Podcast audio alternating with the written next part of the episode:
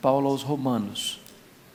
Hoje nós vamos tratar dos versos 14 a 17, que é considerado, de certa forma, o tema de toda esta carta.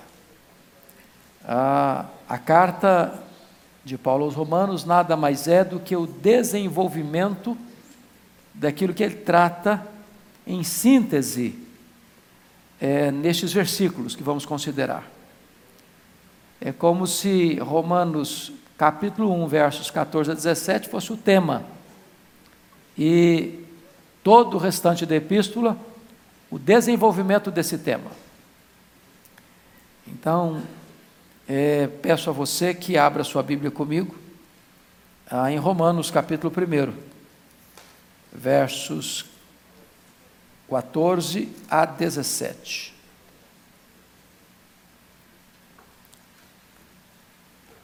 Se a sua versão é atualizada, eu acho que sim, pelo menos da vasta maioria aqui, você pode fazer essa leitura comigo. Romanos capítulo 1, 14 a 17. Vamos juntos? Pois sou devedor tanto a gregos como a bárbaros, tanto a sábios como a ignorantes. Por isso, quanto está em mim, estou pronto a anunciar o evangelho, também a vós outros em Roma pois não me envergonho do Evangelho, porque é o poder de Deus para a salvação de todo aquele que crê, primeiro do judeu e também do grego, visto que a justiça de Deus se revela no Evangelho, de fé em fé, como está escrito: o justo viverá por fé. Amém. Pois bem, eh, nós vamos agora baseados no texto lido, tratar de três assuntos. Primeiro, a necessidade de pregar o Evangelho. Segundo, o poder do Evangelho. Terceiro, a eficácia do Evangelho. Dá para a gente recordar esses três pontos principais? Primeiro, a necessidade de pregar o Evangelho. Segundo, o poder do Evangelho. E terceiro, a eficácia do Evangelho. Vamos pedir a Deus que Ele nos ilumine então para o estudo. Senhor, nós dependemos do Teu Espírito, porque nós não temos condições de interpretar corretamente, nem de entender corretamente, nem mesmo de aplicar corretamente a Tua palavra, se o Teu Espírito não nos ajudar. Então, Deus, agora clareie a nossa mente, ilumine o nosso coração e dá-nos compreensão desta gloriosa verdade que vamos nesta manhã aqui tratar. Em nome de Jesus. Amém. Vamos então considerar o primeiro ponto que tratamos, que é a necessidade de pregar o Evangelho. E eu chamo a sua atenção para três declarações que Paulo faz no texto. A primeira delas está no versículo 14 pois sou devedor, tanto a gregos como a bárbaros, tanto a sábios como a ignorantes. Ele está tratando aqui de uma universalidade do auditório dele. Gregos e bárbaros, sábios e ignorantes, são expressões de você usar todo tipo de gente, todos os povos. Não importa o extrato social, não importa a raça, eu, Paulo, diz ele, sou devedor. Em relação ao Evangelho. Agora, quando você fala na linguagem devedor, tem duas maneiras de você ser devedor. Como é que você se torna devedor? É uma linguagem comercial, uma linguagem monetária, uma linguagem financeira. Sou devedor. Você é devedor quando você pega dinheiro emprestado de alguém, certo? Então, você pegou dinheiro emprestado, até você pagar, você é o quê? Devedor. Mas há uma segunda maneira de você ser devedor. Imagine que você é o João. Aí o José entrega mil reais nas suas mãos, você, João, para entregar ao Manuel. O José entregou para você, João, mil reais para você entregar para o Manuel. Enquanto você não entregar este valor ao Manuel, você é devedor do José, que confiou a você esse valor para ser entregue. É nesse sentido que Paulo diz que nós somos devedores. Quem, com, quem confiou o Evangelho para ele? O próprio Senhor Jesus. Ele é o depositário desse conteúdo, o Evangelho, com um compromisso. Qual o compromisso? Passar para frente esse Evangelho. Para quem? Para todos. Para todos. Sem exceção, sem exceção, sem exceção, para todos. Agora, para para pensar comigo, você e eu somos o que então do Evangelho? Devedores. A Bíblia tem muitas expressões para você usar em relação ao Evangelho. Nós, Paulo, por exemplo, escreve a sua segunda carta a Timóteo, que nós consideramos aqui no primeiro culto da manhã, que você deve guardar este Evangelho, guardar o bom depósito. Você deve sofrer por esse Evangelho. Você deve permanecer nesse Evangelho e você deve pregar este Evangelho. Às vezes nós imaginamos que só conhecer e guardar já está bom. É nosso, desculpa da expressão, e ninguém tasca. Não é verdade que muitos crentes têm essa postura? 95% dos crentes, segundo o Instituto Moody, nunca levaram uma pessoa a Cristo, ou seja, receberam o Evangelho e guardaram o Evangelho. Reter o Evangelho. É tão bom que eu só quero para mim. Quando o apóstolo Paulo abre esta epístola, mostrando para nós que nós somos o quê? Devedores. Isso é muito importante entender. Então, se nós somos devedores, o que nós lemos ali nos princípios desta igreja é verdade. Nós somos uma comunidade de quê? De missionários. Comunidade de missionários. Todo aquele que é chamado é enviado. Segunda declaração de Paulo está aí no versículo ah, de número 14 agora. Aliás, versículo 15. Olha o que, que ele diz. Por isso, Quanto está em mim, estou o quê? Pronto. Pronto. A fazer o quê? A anunciar o evangelho também a vós outros em Roma. Então, uma coisa é você ser devedor, outra coisa é você estar pronto. Você acha que tem caloteiro aí ó, no mundo de hoje? Hã? O que é um caloteiro? É aquele que tem uma dívida e não paga. É difícil chamar crente caloteiro, não é não? Mas se nós recebemos o Evangelho, se nós temos o compromisso de passar o Evangelho e não passamos, poderíamos ser chamados de caloteiros? Olha aí. Paulo diz que eu sou devedor, mas não só sou devedor, eu estou pronto. Pronto. Estou disposto. Não tem tempo ruim para mim. E se você olhar Paulo, como é que ele pregava? Pregava preso, pregava solto, pregava doente, pregava com saúde, pregava com dinheiro, pregava sem dinheiro, pregava na rua, pregava na praça, pregava na praia, pregava num salão de governo, pregava em qualquer lugar, eu pregava, estou pronto. Estou pronto. Que oportunidades nós temos para pregar, gente? Quem anda de metrô aqui? Todo mundo? Quem anda de táxi aqui? Quem anda de ônibus?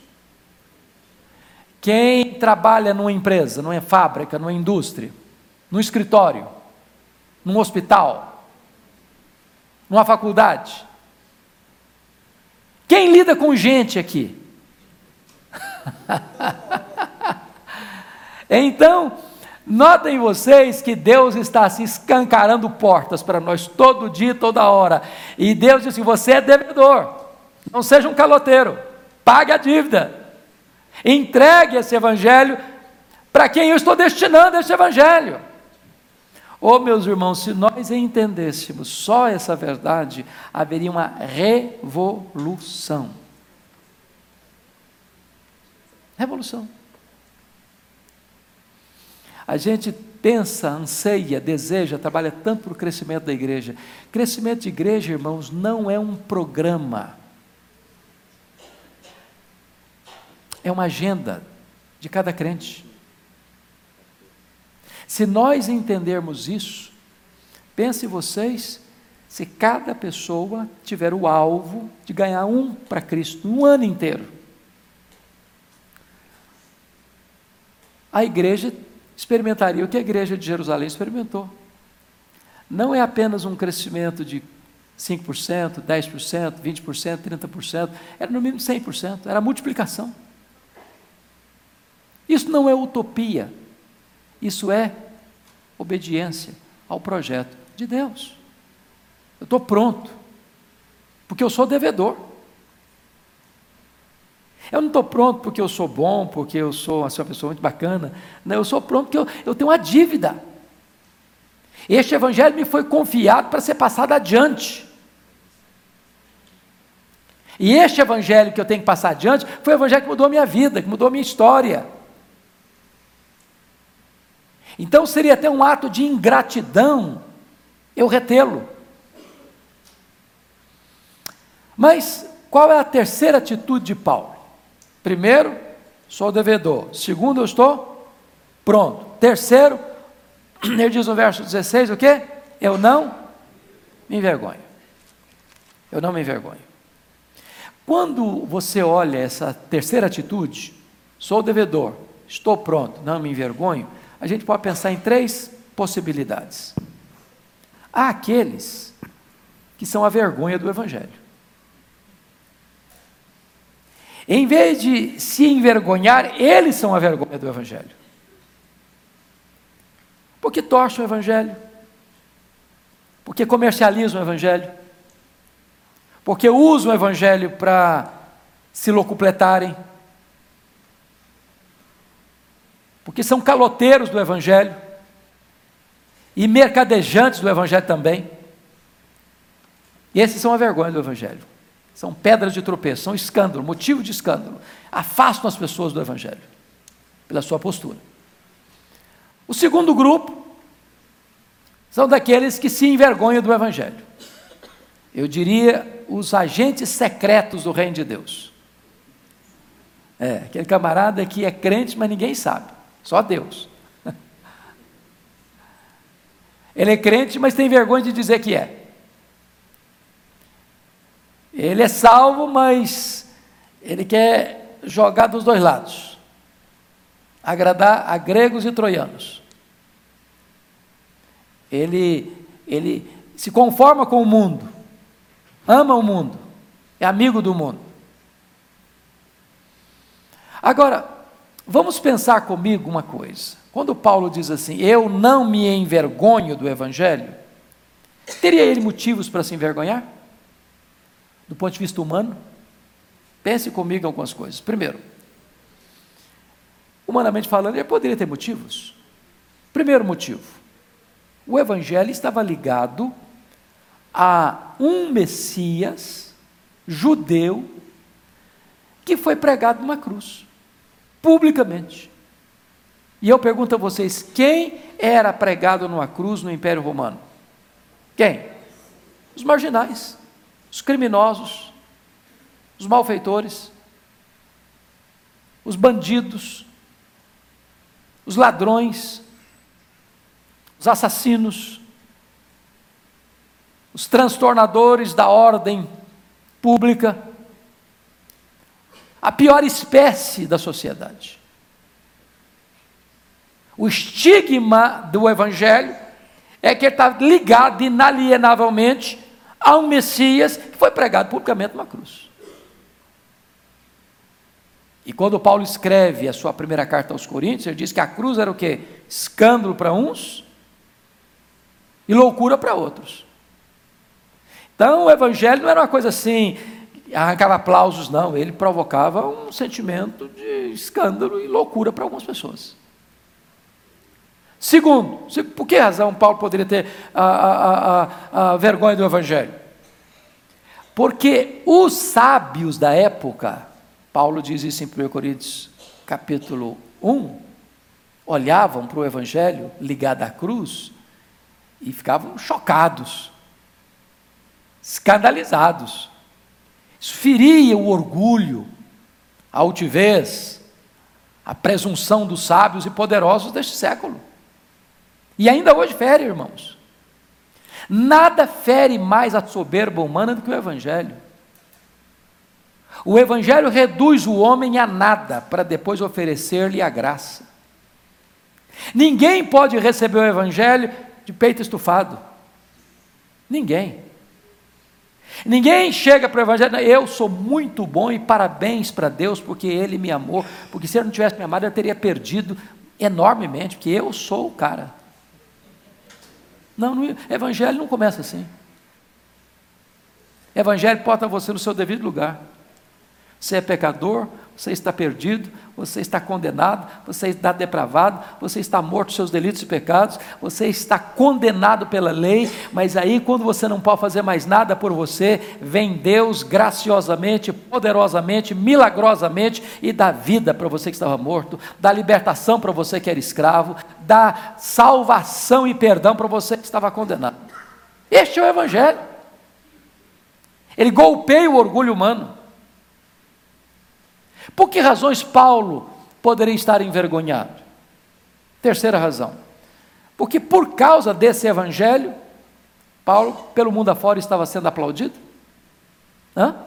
recebendo medalhas de honra ao mérito, sendo recebido pelos governos do mundo como o grande benfeitor da humanidade? Era assim? Não. Por este evangelho, por onde ele passava, ele enfrentava a cadeia, açoite, apedrejamento. E conforme dissemos hoje no culto da manhã, por causa desse evangelho, ele fecha as cortinas da vida dele, condenado à morte. Vai para o martírio. Então eu pergunto a você: quem hoje abraçaria uma causa dessa, com este sentimento de grandeza? Eu não me envergonho do Evangelho. Por quê? Ah, porque eu estou sendo açoitado, estou sendo preso, estou sendo apedrejado, estou sendo julgado como criminoso. Ué, mas você tem motivo de se orgulhar com um negócio desse?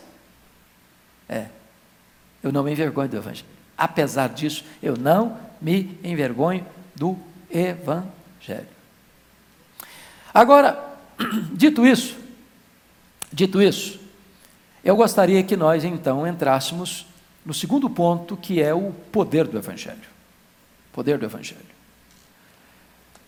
Veja comigo o versículo 16: Pois não me envergonho do Evangelho, por quê?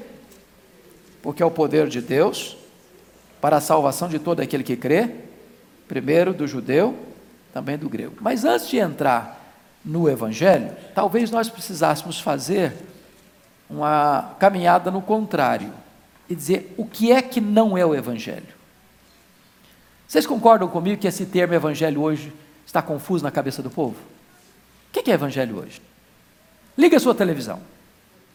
Passe para os programas evangélicos hoje. O que é evangelho hoje? Na cabeça de tanta gente. Primeiro, então, vamos entender o que não é esse evangelho aqui. Primeiro, não é o evangelho da prosperidade. Só para só definir bem, irmãos, quando nós falamos que o Evangelho não é o Evangelho da prosperidade, vamos explicar bem. Tem dois extremos perigosos. Dois extremos. Não estamos dizendo com isso que o Evangelho não traga prosperidade. Vocês concordam comigo, à luz da Bíblia, que o Evangelho traz prosperidade? Camarada que gastava na bebida, agora não gasta mais com cachaça, com cerveja, com uísque. Cara que ia para os cassinos, não vai mais para cassino. O crente não vai para cassino. O crente vai para a igreja. O cara que fumava três carteiras de cigarro por dia não gasta mais com, com nicotina. Quem gasta com farra final de semana não gasta mais com farra. Então eu só gasto o dinheiro dele naquilo que é pão. Não gasta mais com vida promíscua. Então o Evangelho leva o indivíduo ao trabalho, e ao trabalho honrado. O Evangelho promove a cultura, o conhecimento, a ciência, a academia, a instrução, ao avanço social. Então, onde o Evangelho chega, ele promove sim progresso e prosperidade. Isso é fato. Há um livreto, me falha agora a memória do autor, porque é um nome francês complicado e eu tenho muito pouco de francês, mas o nome do livro é Do Futuro dos Povos Católicos. Vale a pena você ler e entender que todas as nações que nasceram sob a égide do Evangelho foram nações prósperas, ricas, em todos os sentidos. Se as nações que foram plantadas ah, com base no Evangelho estão se corrompendo hoje, não é por causa do Evangelho, é porque abandonaram o verdadeiro Evangelho. Onde o Evangelho chega, traz prosperidade. Segundo, nós não, não, nós não defendemos a teologia da pobreza, da miséria, de forma nenhuma. A miséria pode ser resultado da preguiça, do corpo mole, das falcatruas, das, dos vícios deletérios. Agora, o que nós condenamos como chamada teologia da prosperidade? A teologia da prosperidade é um jogo, é uma, é, é uma coisa que é feita para enriquecer líderes religiosos. É uma cortina de fumaça para pegar o último centavo do bolso da pessoa e desviar esse dinheiro e esse recurso para religiosos inescrupulosos, para abastecer os cofres de igrejas que não são igrejas, são empresas. Porque essas igrejas são propriedades de indivíduos. Então, este chamado Evangelho da Prosperidade, que diz o seguinte: se você der 100 reais, eu te garanto que você recebe 10 mil reais, com essa lógica cartesiana, isso é negócio. E se você faz uma oferta de 10, de 100 reais para receber 10 mil, estou lhe dizendo que a sua motivação não é boa. Porque você está fazendo do Evangelho um produto de barganha. E Deus não faz negócios. Deus não faz negócios. Deus é o Deus abençoador. Agora preste atenção, irmãos, do grande risco de, de, de a gente ficar no fio, da nova, no, no fio da navalha. E eu pergunto a vocês: há uma lógica bíblica de semeadura e, e colheita? Ah, há. Quem semeia pouco, colhe pouco. Quem semeia muito, colhe muito. Só que Deus não se importa apenas com o fazer, Deus se importa com a motivação com que você faz. Ligue a sua televisão, escute os testemunhos. Os testemunhos não têm nada a ver com espiritualidade, com vida com Deus. Troquei meu carro, comprei uma casa. Só que isso aí, meus irmãos, é propaganda enganosa. Sabem por quê? Porque não falam daqueles que deram tudo por constrangimento, por indução e ficaram à míngua, que é a vasta maioria dessas pessoas.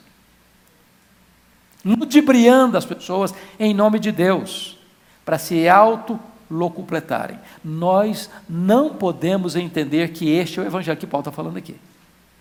Segundo, o, Paulo, o evangelho que está falando aqui, não me envergonhe do evangelho, não é este evangelho dos milagres forjados no laboratório da esperteza humana. Porque se você ligar a sua televisão também, hoje gente é agregando demais, vocês não acham não? Vocês não desconfiam não? Tem muita coisa que é dita com milagre hoje, irmãos, que não passa de propaganda. É triste esse mercado religioso. É perverso esse mercado religioso. É ludibriador esse mercado religioso, que fabrica milagres para atrair gente e enganar as pessoas. Com isso, não estamos dizendo que descremos de que Deus faça milagres. Que quem faz milagre é Deus. E ele não podia pedir permissão nem para você, nem para mim para fazer. Ele faz quando ele quer, onde ele quer, da forma que ele quer, para o louvor da sua glória. Mas propaganda de milagres para atrair as pessoas, basta você um dia resolver andar em São Paulo e ver as faixas que estão na frente de alguns templos. As promessas de milagres, de curas, de libertação, disso, daquilo, daquilo outro. Então não basta só as plaquetinhas nas árvores dos, dos, dos, dos pais de santos, mães de santos, dos gurus, que dizem se você der tanto, ligar para tanto, vou amarrar o amor para você. Já pensou um negócio desse? O cara está apaixonado, a mulher não quer saber dele, o rapaz não quer saber dela, vai lá, paga um, uma cartomante, sei das quantas, e aí o cara amarra a pessoa e. Ah. E tem gente que ainda cai nessa, nessa rascada. E ainda que aconteça, porque o diabo às vezes age, vocês sabem disso, o que o diabo dá, ele toma. Ele não tem nada para dar. Ele só tem para tirar porque ele é ladrão. Então esse não é o evangelho das facilidades. Agora, vamos entender o que é o evangelho. Primeira coisa que Paulo diz aqui, que o evangelho é o quê? O que, é que o evangelho é? É o poder de Deus. Não é só poder, é poder de quem? De Deus. E quem é Deus? Deus é onipotente. Se Deus é onipotente, o evangelho, que é o poder de Deus, também é o quê? Onipotente. Mas isso não dá para você um ânimo para pregar, não. Você não está pregando uma palavra de homens. Você não está pregando uma palavra de fraqueza. Você não está pregando uma palavra impotente. Você está pregando uma mensagem que não é sua, que você não criou, que você recebeu, da qual você é devedor, e quando você proclama essa palavra, ela é o que? Poderosa. Poderosa. Oh, irmãos, eu fico, eu fico impressionado quando eu olho na Escritura a, a, a pessoas que vocês dizem, não, essa não tem jeito. E o Evangelho chega lá, e toca esse coração. Por quê? Porque o Evangelho é o poder de Deus. É o poder de Deus. A palavra poder aí, no grego, é a palavra dinamis. Dinamis. De onde vem a nossa palavra? Dinamite. Eu pergunto a você, para que você usa dinamite? Para explodir areia fofa ou pedra granítica? Pedra, não é isso? Então eu pergunto para vocês: tem pessoa difícil para o Evangelho? Tem? Ah, o fulano tá, é um assassino. Tem esperança para ele? O cara é um ladrão, tem esperança para ele? O cara é um adúltero, tem esperança para ele? O cara é um devasso, tem esperança para ele? Por que, que tem esperança? Porque o Evangelho é o quê? É o poder de Deus, é a dinamite de Deus. Prestem bem atenção nisso. Isso deve nos dar encorajamento diante do Evangelho. Ele é o poder de Deus. Não tem barreira que ele não possa quebrar. Não tem cortina de ferro que ele não possa entrar. Não tem cortina de bambu que ele não possa entrar. Não tem ideologia política que ele não possa atravessar.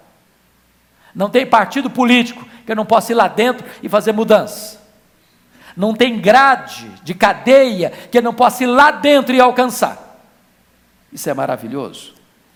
Eu estava participando de um encontro de livreiros eh, no Rio de Janeiro, na livraria Betânia, isso há alguns anos, quando eu escrevi meu primeiro livreto. E eu fiquei tão feliz de ouvir um testemunho. É, aquela livraria estava abrindo ah, aquele dia para atender aos colportores. Vocês conhecem essa palavra colportor? Não? Colportor é uma pessoa que vende livros, sai vendendo livros. Uma sacola. Lá no passado, na, na, no começo da evangelização do Brasil, algumas pessoas vendiam Bíblias, pegavam um, um cavalo, uma mula, um burro, um animal de carga, botava dois sacos enormes ou dois balaios enormes, enchiam de Bíblia e saíam vendendo Bíblias. Se eu não souber voltar aqui, que posso me esquecer, abra um parênteses aqui. Há um livro do Miguel Riso, foi um pastor muito conhecido aqui em São Paulo, que Deus já levou para si, escreveu um livro chamado Sozinha. Sozinha. Depois me lembra de eu contar meu testemunho. E ele chega numa fazenda em Minas Gerais e o fazendeiro era analfabeto. Ele disse: Eu vim aqui vender uma Bíblia para o senhor. Mas eu não sei ler. Bom, mas o senhor pode comprar? Alguém da fazenda sabe ler? Não, tem um funcionário, um empregado que sabe ler. O fazendeiro comprou a Bíblia. Aí o fazendeiro chamou todos os empregados da fazenda para que o trabalhador fulano de tal, que sabia ler, pudesse ler aquele livro. Era o livro de Deus. E na simples leitura, o fazendeiro se converteu, a família dele se converteu, os empregados todos se converteram, e a vila toda vinha para ler a Bíblia, e houve uma mudança profunda de toda a vila, sem ter um pregador. Sozinha, a Bíblia fez a obra. Sabem por quê? Porque o Evangelho é o poder de Deus. Aí eu estava lá na livraria Betânia, com os comportores, que estavam comprando livros com desconto para saírem para vender. Uma mulher me procurou, disse: Pastor Hernandes, eu preciso dar um testemunho para o senhor. Eu falei: Pois não. Eu me converti lendo um livro seu. Deus mudou a minha vida. E eu estava vivendo um momento tão difícil da minha história, que meu marido estava preso em Bangu, Bangu 1. E a mesma obra que eu li, e Deus mudou minha vida, eu mandei para o meu marido na cadeia. E o meu marido, ao ler o livro, se converteu na cadeia. E meu marido é esse que está aqui do meu lado, pastor. E hoje, eu e meu marido somos comportores. A nossa vida hoje é distribuir a palavra de Deus. É tão bom você saber que o Evangelho é o poder de Deus para a salvação. Porque quando você fala em dinamite, você fala de uma bomba explosiva, certo? E hoje nós temos bombas muito mais poderosas do que dinamite. Temos a bomba atômica, por exemplo. Quem se lembra de Hiroshima e Nagasaki? Da devastação. Mas se há força e poder que destrói, que mata, que devasta, que arrasa, o Evangelho é o poder de Deus para quê? para salvação. Não é uma dinamite que destrói, é uma dinamite que constrói, que liberta, que salva. Meus irmãos, a esperança do mundo é o Evangelho. Vocês honestamente acreditam que a solução do Brasil está num partido político? Ah, está faltando um partido político com uma ideologia boa, com uma plataforma de governo bom, com uma filosofia de governo. Vocês acham que a solução está nisso? Vocês acham que a solução do Brasil está num, num líder messiânico? Não, eu, eu vou resolver o problema do Brasil? Vocês acham que a solução do Brasil está em. Não, está tudo errado. Agora o negócio é o seguinte: não tem mais fronteira. Agora entre homem e mulher, não sabe se é homem, se é mulher. A mulher vira homem, homem vira mulher. E homem casa com homem, mulher casa com mulher. É essa a solução do Brasil? Onde está a solução do Brasil no carnaval? Nos shows caríssimos, patrocinados por dinheiro público? onde os roqueiros do mundo vêm e insuflam a massa à loucura. Essa é a solução do Brasil? Onde está a solução do Brasil? Nas seitas heréticas, nos exploradores da fé, nos camelôs da fé. Não, a esperança do Brasil está no Evangelho. O Evangelho. E Paulo diz: Eu não me envergonho do Evangelho, porque ele é o quê? Poder de Deus para quê? Para salvação. Louvado seja Deus. Agora, isso significa outra coisa. Significa que não há salvação fora do Evangelho. Não, não há salvação fora do Evangelho.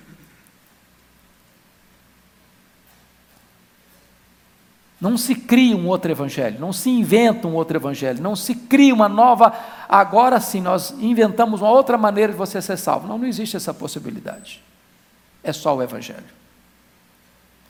Agora, notem comigo, notem comigo, que se o evangelho é o único que tem poder para salvar, e se ele salva a todos sem acepção, o Evangelho não salva a todos sem exceção. Fui claro ou não? Deixa eu falar de novo. O Evangelho é o poder de Deus para a salvação de todos, sem acepção. Mas o Evangelho não é o poder de Deus para a salvação de todos, sem exceção. Como assim? Há uma limitação. Há uma limitação. Porque o versículo termina assim: o Evangelho é o poder de Deus para a salvação de quem? De todo aquele que crê. E nós poderíamos acrescentar outra frase que não está aí, mas é lógico. E só daquele que crê. Agora notem que a limitação não está no Evangelho. Ele é o poder de salvação. Mas apenas para aqueles que creem. Então o Evangelho não é o poder de Deus para a salvação do incrédulo. Não. O Evangelho não é o poder de Deus para a salvação do ateu. Não. O Evangelho não é o poder de Deus para a salvação do agnóstico. Não. O Evangelho não é o poder de Deus para a salvação do místico, do sincrético, do esotérico. Não. O Evangelho não é o poder de Deus para a salvação daquele que abraça um outro Evangelho, na linguagem de Paulo aos Gálatas. Outro diferente, outro de outra natureza, com outro conteúdo. Não. O Evangelho é o poder de Deus para a salvação apenas dos que creem. Isso é muito importante entender. A pergunta é: você creu? E agora eu preciso perguntar: mas o que é, que é crer? O que é crer? Primeiro, crer implica num assentimento intelectual. Você não crê em algo que você não conhece, você não sabe. É por isso que a pregação é endereçada à sua mente. Você precisa entender o Evangelho. A mensagem da cruz ser entendida, compreendida. Deus não despoja você do seu cérebro para você crer. Essa mensagem não é irracional ela é lógica. Ela apela ao seu entendimento, à sua compreensão. Jesus é um personagem histórico. Ele não é uma lenda. A Bíblia não é um livro mágico. A Bíblia é um livro para ser lido, interpretado, entendido e aplicado e pregado. Então, quando você fala crer, a primeira coisa é isso, você precisa da razão da sua fé, você precisa entender. É por isso que a gente tem escola bíblica dominical para estudar. É por isso que é um desafio na palavra de Deus crescer antes no conhecimento e mais o quê? E na graça do Senhor Jesus. Não é conhecer para você ficar soberbo. Porque quem fica soberbo por conhecer ainda não conheceu. Porque as pessoas que mais conhecem são aquelas que mais têm consciência de que pouco sabem. Eu não sei quanto a você, eu tenho muita dificuldade de uma pessoa chegar e começar a arrastar, desculpa da expressão, arrastar papo. Conhece gente assim? Que fica arrotando conhecimento? Né? Eu sei, eu sou o cara. Eh, quando você conversar com uma pessoa, você fala, eu conheço Bíblia de capa a capa. Você pode saber que ele não sabe nem João 3,16. Sabe. Que a pessoa que sabe um pouquinho, ela, ela é humilde. Paulo diz lá em 1 Coríntios 8: o saber ensoberbece. Então, os que sabem não ficam tocando trombeta. Mas é preciso saber em quem você tem crido. Eu sei em quem eu tenho crido. Então, crer passa pelo seu entendimento. O que é crer? O Evangelho é o poder, poder de Deus para a salvação de quem? De todo aquele que crê. Segundo, crer significa confiar. Confiar. Porque só assentimento intelectual não é fé. Quem acha que Dom Pedro I existiu?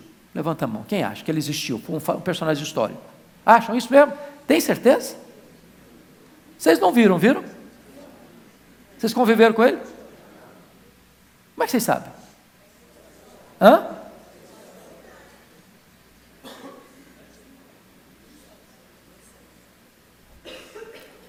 Só saber que Jesus foi um personagem histórico não nos salva.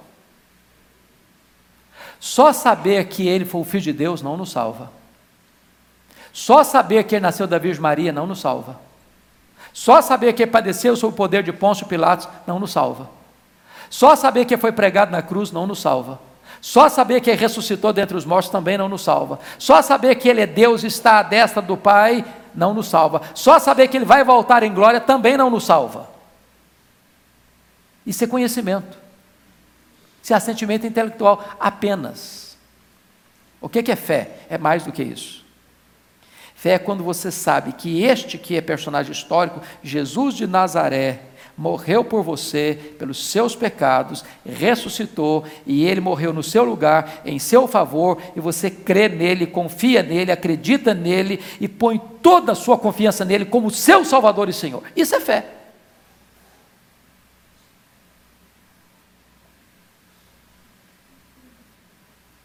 Fé é quando você entende que ele fez por você o que você não podia fazer. E você então confia que Ele morreu por você, morreu pelos seus pecados, para dar para você a vida eterna. Então o Evangelho é o poder de Deus para a salvação de quem? De quantos? Só de alguns que creem? Da maioria dos que creem? Todo aquele que crê. Então, amados irmãos, nós precisamos entender uma coisa maravilhosa aqui. A salvação é obra de quem? Do homem ou de Deus? De Deus. Por que, que você sabe disso? Notem comigo uma coisa. O apóstolo Paulo não é a fonte do Evangelho. Nem Paulo, nem Pedro, nem ninguém. Nenhum homem, a não ser o próprio Deus. O Evangelho foi revelado e ele foi recebido pelos apóstolos e transmitido a nós. O Evangelho é de Deus. A salvação é de Deus.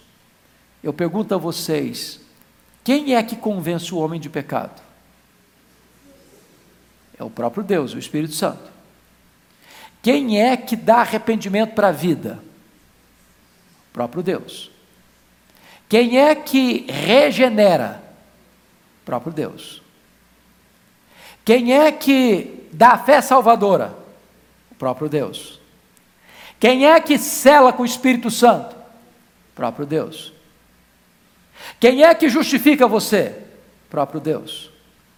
Quem é que santifica você? O próprio Deus. Quem é que guarda você para não cair? O próprio Deus. Quem é que vai consumar a sua salvação? O próprio Deus. Então a salvação, Jonas 2,9, a salvação é de Deus. Não tem glória para o homem? porque só Deus recebe a glória para a nossa salvação. Então não há mérito no crer. Tem mérito no crer? Não, porque a fé foi dada. Tudo que eu tenho é porque eu recebi. Se eu recebi, eu não tenho de que me gloriar. Está claro isso? Ok. Pois bem, agora vamos para a eficácia do Evangelho. Versículo 17. Versículo 17: Visto que a justiça de Deus se revela no Evangelho de fé em fé, como está escrito, o justo viverá por fé. Bom, vocês estão aqui diante, primeiramente, daquilo que é a essência do Evangelho e que foi, de certa forma, a grande bandeira que trouxe de volta a igreja para as Escrituras na reforma do século XVI. A justiça de Deus se revela no Evangelho. Ele está falando aqui da justiça de Deus, da doutrina da justificação. Eu considero essa verdade bíblica como a essência, o núcleo do próprio Evangelho. E eu posso garantir a você que nós não entenderemos plenamente o que é Evangelho até entendermos isso. E eu explico. A Bíblia diz, lá em Romanos 3, 23, quantos pecaram mesmo? Todos pecaram. Todos quem? Todos judeus, todos gentios, todos homens, todos mulheres, todos brancos, todos amarelos, todos negros, todos ricos, todos pobres, todos doutores, todos analfabetos, todos, indistintamente, todos pecaram e destituídos estão da glória de Deus. Alguém pode dizer, eu nunca pequei? Se ele falar isso, é um alienado. Hã? Você faleceu o quê? Mentiroso. Mentiroso. Está escrito lá em 1 de João. Mentiroso. Agora, nós estamos tratando com Deus que é justo. Justo. E porque ele é justo, está escrito que a alma que pecar, essa morrerá. Porque ele é justo, está escrito no livro de Êxodo que Deus não inocentará o culpado. Porque ele é justo, está escrito em Romanos 6, 23, que o salário do pecado é o quê? A morte. Bom, então veja bem, todos nós vamos ter que comparecer perante o tribunal de Deus para dar conta da nossa vida. Nesse dia desse acerto de contas, desse juízo, e, vai, e todos vão estar lá, não tem como escapar. Nesse dia, diz a Bíblia, lá em Apocalipse capítulo 20, que ele vai se assentar no trono, chamado de trono branco, trono do julgamento. Esse juiz é santo, é reto, é justo. E nesse dia os livros vão ser abertos. Que livros? Os anais do tribunal. Que crimes vão estar lá? Que nós cometemos. Numa linguagem de síntese, a Bíblia resume os nossos pecados em quatro áreas. Primeiro, nós vamos dar conta no dia do juízo por todas as palavras frívolas que proferimos. Você profere palavras frívolas? Não, eu vou fazer só uma perguntinha, algumas perguntinhas para você para checar isso. Já mentiu alguma vez? Já xingou alguma vez? Já falou palavrão alguma vez? Já contou piada imoral alguma vez? Já falou mal dos outros alguma vez? Se você falar para mim que nunca, eu vou duvidar da sua honestidade. Bom, então, por esse crivo, por esse pente fino, ninguém escapa. Mas ainda consta nos autos do processo, lá no tribunal do céu, o que você fez, as nossas obras. Bom, tem muita coisa que a gente faz que é boa, né? E a gente acende as luzes. Mas tem muita coisa que a gente faz que não gostaria que ninguém, ninguém soubesse. Fecha a porta do quarto. Só que para Deus, luz e trevas é a mesma coisa. Então o que você fez? Seu pai não viu, sua mãe não viu, seu marido não viu, sua mulher não viu, seus pais não viram, seu namorado não viu, sua namorada não viu, seu noivo não viu, sua noiva não viu, seu sogro não viu, sua sogra não viu, seu vizinho não viu, sua igreja não viu, seus amigos não viram, a lei não viu, Deus viu. Pronto, não adianta. Você está encrencado. Está encrencado. Terceiro elemento vai constar nos anais. O que você deixou de fazer? Sua omissão. Você acha que você deixa de fazer coisa boa? A Bíblia sabe que deve fazer o bem, não faz. Nisso você está o quê? Pecando. E sabe, irmãos, nós às vezes achamos que esse pecado não é grave. Você passa por alguém necessitado e não estende a mão. Alguém que está precisando de ajuda, você não socorre. Alguém que precisa de uma palavra amiga, você não dá. Alguém que precisa do Evangelho, você passa reto e não compartilha com ele. E aí, lá em Mateus 25, 31 a 46, há uma cena do juízo. E Mateus registra um fato muito específico, apenas de pecados de omissão. E a esses que cometeram um pecado de omissão, Jesus disse: Apartai-vos de mim, malditos, para o fogo eterno preparado para o diabo e seus anjos. Agora, Examine honestamente a sua consciência e pergunte assim: eu já cometi algum pecado de omissão? Se você falar para mim que nunca, vou duvidar de novo da sua honestidade. Mas o que é mais grave e extremamente grave é que nos anais do tribunal de Deus, vamos ser julgados por um item que nenhum tribunal da terra tem competência de julgar, chamado de foro íntimo.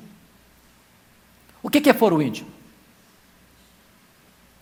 Eu pergunto ao senhor: algum juiz, por mais ínclito que seja, é capaz de julgar um réu por aquilo que ele está sentindo? Hã? É possível? Impossível. Absolutamente impossível. Eu vou julgar você culpado, que eu sei que você está sentindo isso e isso, está passando pela sua cabeça. Não, não, nenhum juiz tem essa competência, nenhum tribunal da terra tem essa competência. Mas o tribunal de Deus julga foro íntimo. A Bíblia diz que Deus vai julgar o segredo do coração dos homens. Eu não sei se vocês já pararam para perceber essa verdade. Quando Paulo escreveu Romanos, e nós vamos chegar lá no capítulo 7, que é um dos capítulos mais densos da carta, capítulo 7, Romanos, ele disse que só compreendeu que de fato ele era pecador por causa do décimo mandamento da lei. Quem lembra qual é o décimo mandamento do Decálogo? Não cobiçarás. Os nove primeiros mandamentos são objetivos, objetivos. O décimo é subjetivo, é foro íntimo. Quais são os nove primeiros? Não terás outros deuses, não farás imagens de cultura, não tomarás o nome do Senhor teu Deus em vão, guarda o dia do sábado, honra teu pai e tua mãe, não matarás, não adulterarás, não furtarás, não dirás falso testemunho. Qualquer tribunal da terra pode olhar, legislar, julgar os nove primeiros mandamentos. O décimo não. O décimo é subjetivo. Não cobiçarás. Você pode ter uma auréola de santidade na cabeça e um coração podre. Só Deus está vendo. Agora, eu pergunto para você: quem escapa desse pente fino de Deus? Agora, você já perguntou quantos pensamentos passam pela sua cabeça? Hã? Dizem os psicólogos que passam em torno de 10 mil por dia. Tem dia que passa mais, não passa não? Tem dia que a sua cabeça está assim, uma tempestade, é raio para todo lado.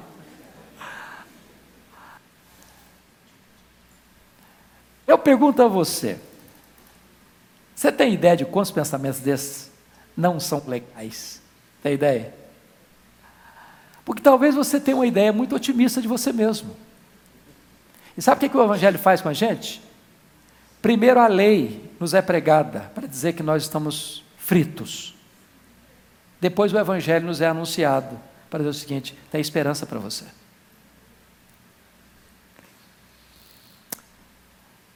Uma das maneiras mais simples de você entender quão pecador você é, porque você vai estar no tribunal de Deus para dar conta, é imaginar o seguinte: Pense que você seja uma pessoa assim, muito acima da média. Pense que você seja a melhor pessoa da cidade de São Paulo. Pense que você seja a melhor pessoa do estado de São Paulo. Pense que você seja a melhor pessoa do Brasil.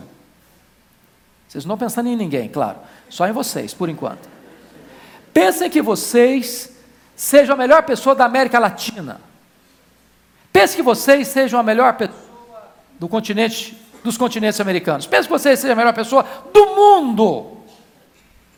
Agora vamos pensar mais. Pense que você não peque nenhuma vez durante o dia inteiro, nem por palavras, nem por omissão, nem por ação. E na área dos pensamentos, se tem 10 mil por dia, vamos imaginar que você só teve três pensamentos pecaminosos no dia inteiro. Teve 9.997 pensamentos bons. Você já seria quase um anjo ambulante. Mas se você tiver três pecados por dia, no final de um mês, quantos pecados você terá? 90. E no final de um ano, quem é bom de matemática aí? 90 vezes 12. Quem é bom de matemática? Me ajude. Mil e quanto? Mil e oitenta. Mil e oitenta. Vamos arredondar para mil para baixar um pouquinho? Melhorar mais a sua condição? Se eu tivesse só três pecados por dia, eu estaria hoje com 59 mil pecados. Agora pense comigo o que é um réu chegar no tribunal de um reto juiz, reto juiz, com 59 mil transgressões da lei. Hã? E não tem jeito de habeas corpus lá não.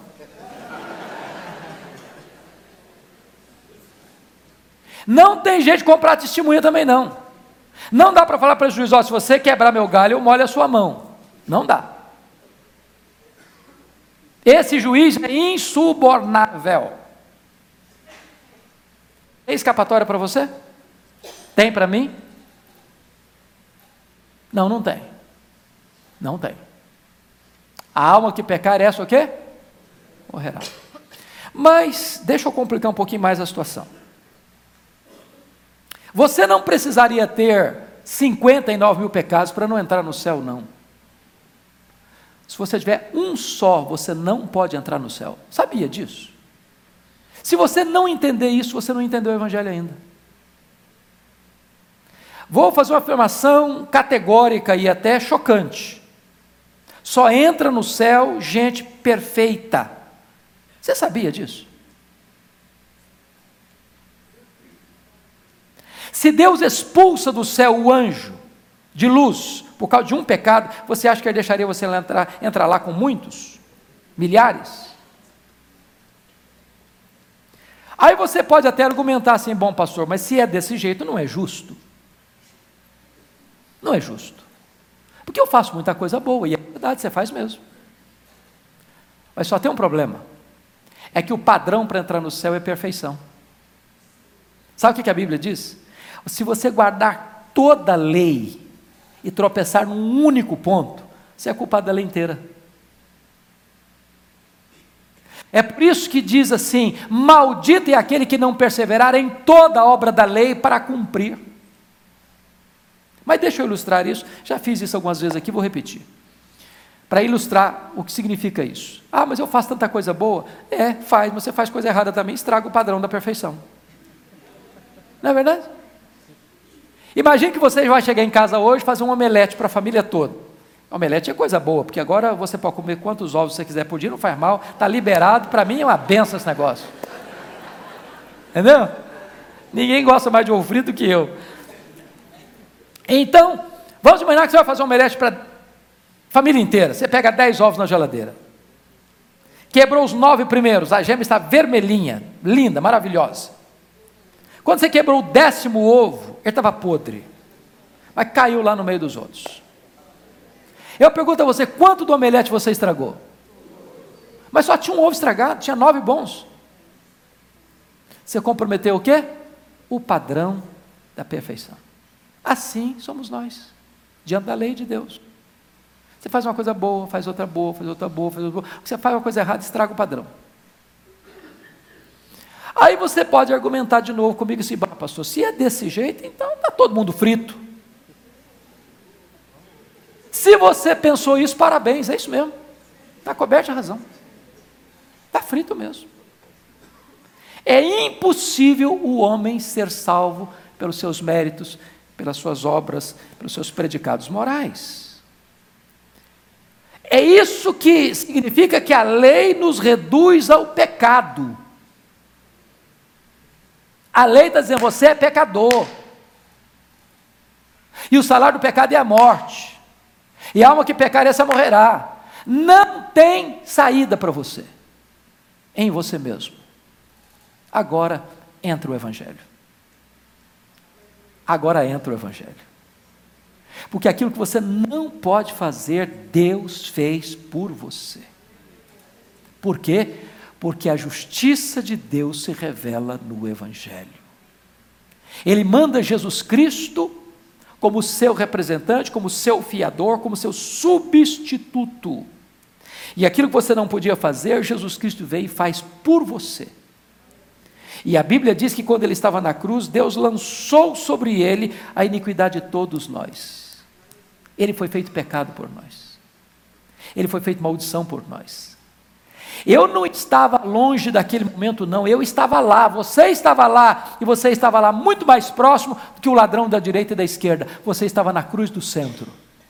Sabe por quê? Ele morreu pelos seus pecados. Ele morreu no seu lugar. Ele morreu como seu substituto. Ele morreu a sua morte. Quando ele estava na cruz, vocês se lembram que ele dá um grande brado. Foi a sexta palavra da cruz. Que palavra foi essa? Está consumado. No grego é uma palavra só, tetelestai. E essa palavra literalmente significa está pago. Está pago. A Bíblia diz em Colossenses que ele pegou o escrito de dívida que era contra nós, os nossos pecados, e cravou na cruz. Anulou a dívida e disse: está pago. E eu não estou pagando com ouro, com prata, eu estou pagando com o meu sangue. Eu estou morrendo no seu lugar. A morte que você devia sofrer, a sentença da morte que você devia sofrer por causa da lei que exige a sua morte, eu estou sofrendo no seu lugar. E se eu estou sofrendo no seu lugar, você que crê em mim não deve mais nada, a sua dívida está quitada, está paga. A justiça se revela no Evangelho. Mas o que significa isso? Muito mais do que você ser perdoado. Muito mais.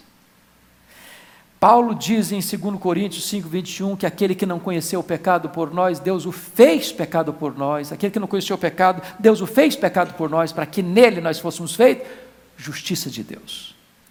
Deus não colocou na sua conta sua dívida impagável. Impagável. Deus colocou sua dívida na conta do seu filho. E quando Deus lançou sobre ele a iniquidade de todos nós e botou nossa dívida em cima dele, ele pegou nossa dívida, pagou-a com seu sangue, botou escrito na cruz, escrito na cruz e deu um grande bado. Está pago. Aquele que crê em mim não deve mais nada. Mas mais do que isso. Agora Deus vai lá na sua ficha no tribunal do céu, porque preste bem atenção nisso. Justificação não é um processo, é um ato legal jurídico, forense.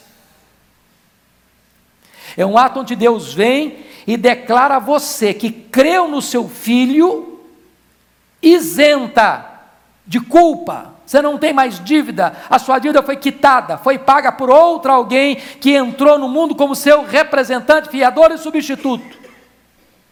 E naquele momento, mais uma coisa acontece gloriosa. Deus vai lá na sua ficha no tribunal do céu e faz um depósito de valor infinito na sua conta.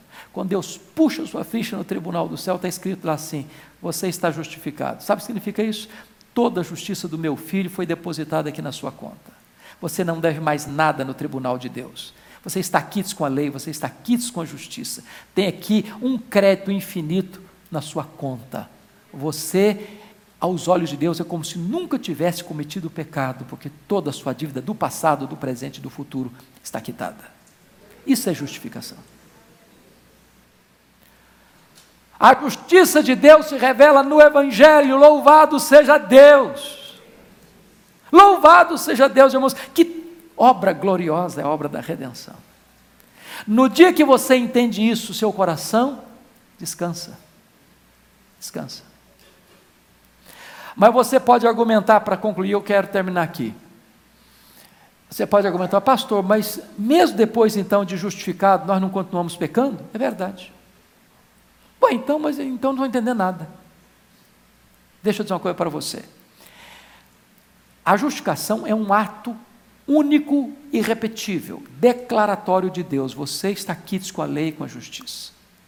Até aqui você era um réu diante do meu tribunal. A partir daqui você é meu filho. Meu filho. Quando um filho erra com o pai, o pai o deserda, ele deixa de ser filho. O que, que você faz com ele? Disciplina, restaura, é filho. Sabe o que, que a Bíblia diz? Lá em 1 de João, capítulo 1, versículo 9: se confessarmos os nossos pecados, Ele é o quê? Fiel e justo para perdoar os pecados, nos purificar toda a injustiça. A palavra confessar no grego é homologel, de onde vem a nossa palavra jurídica homologar. Homologar.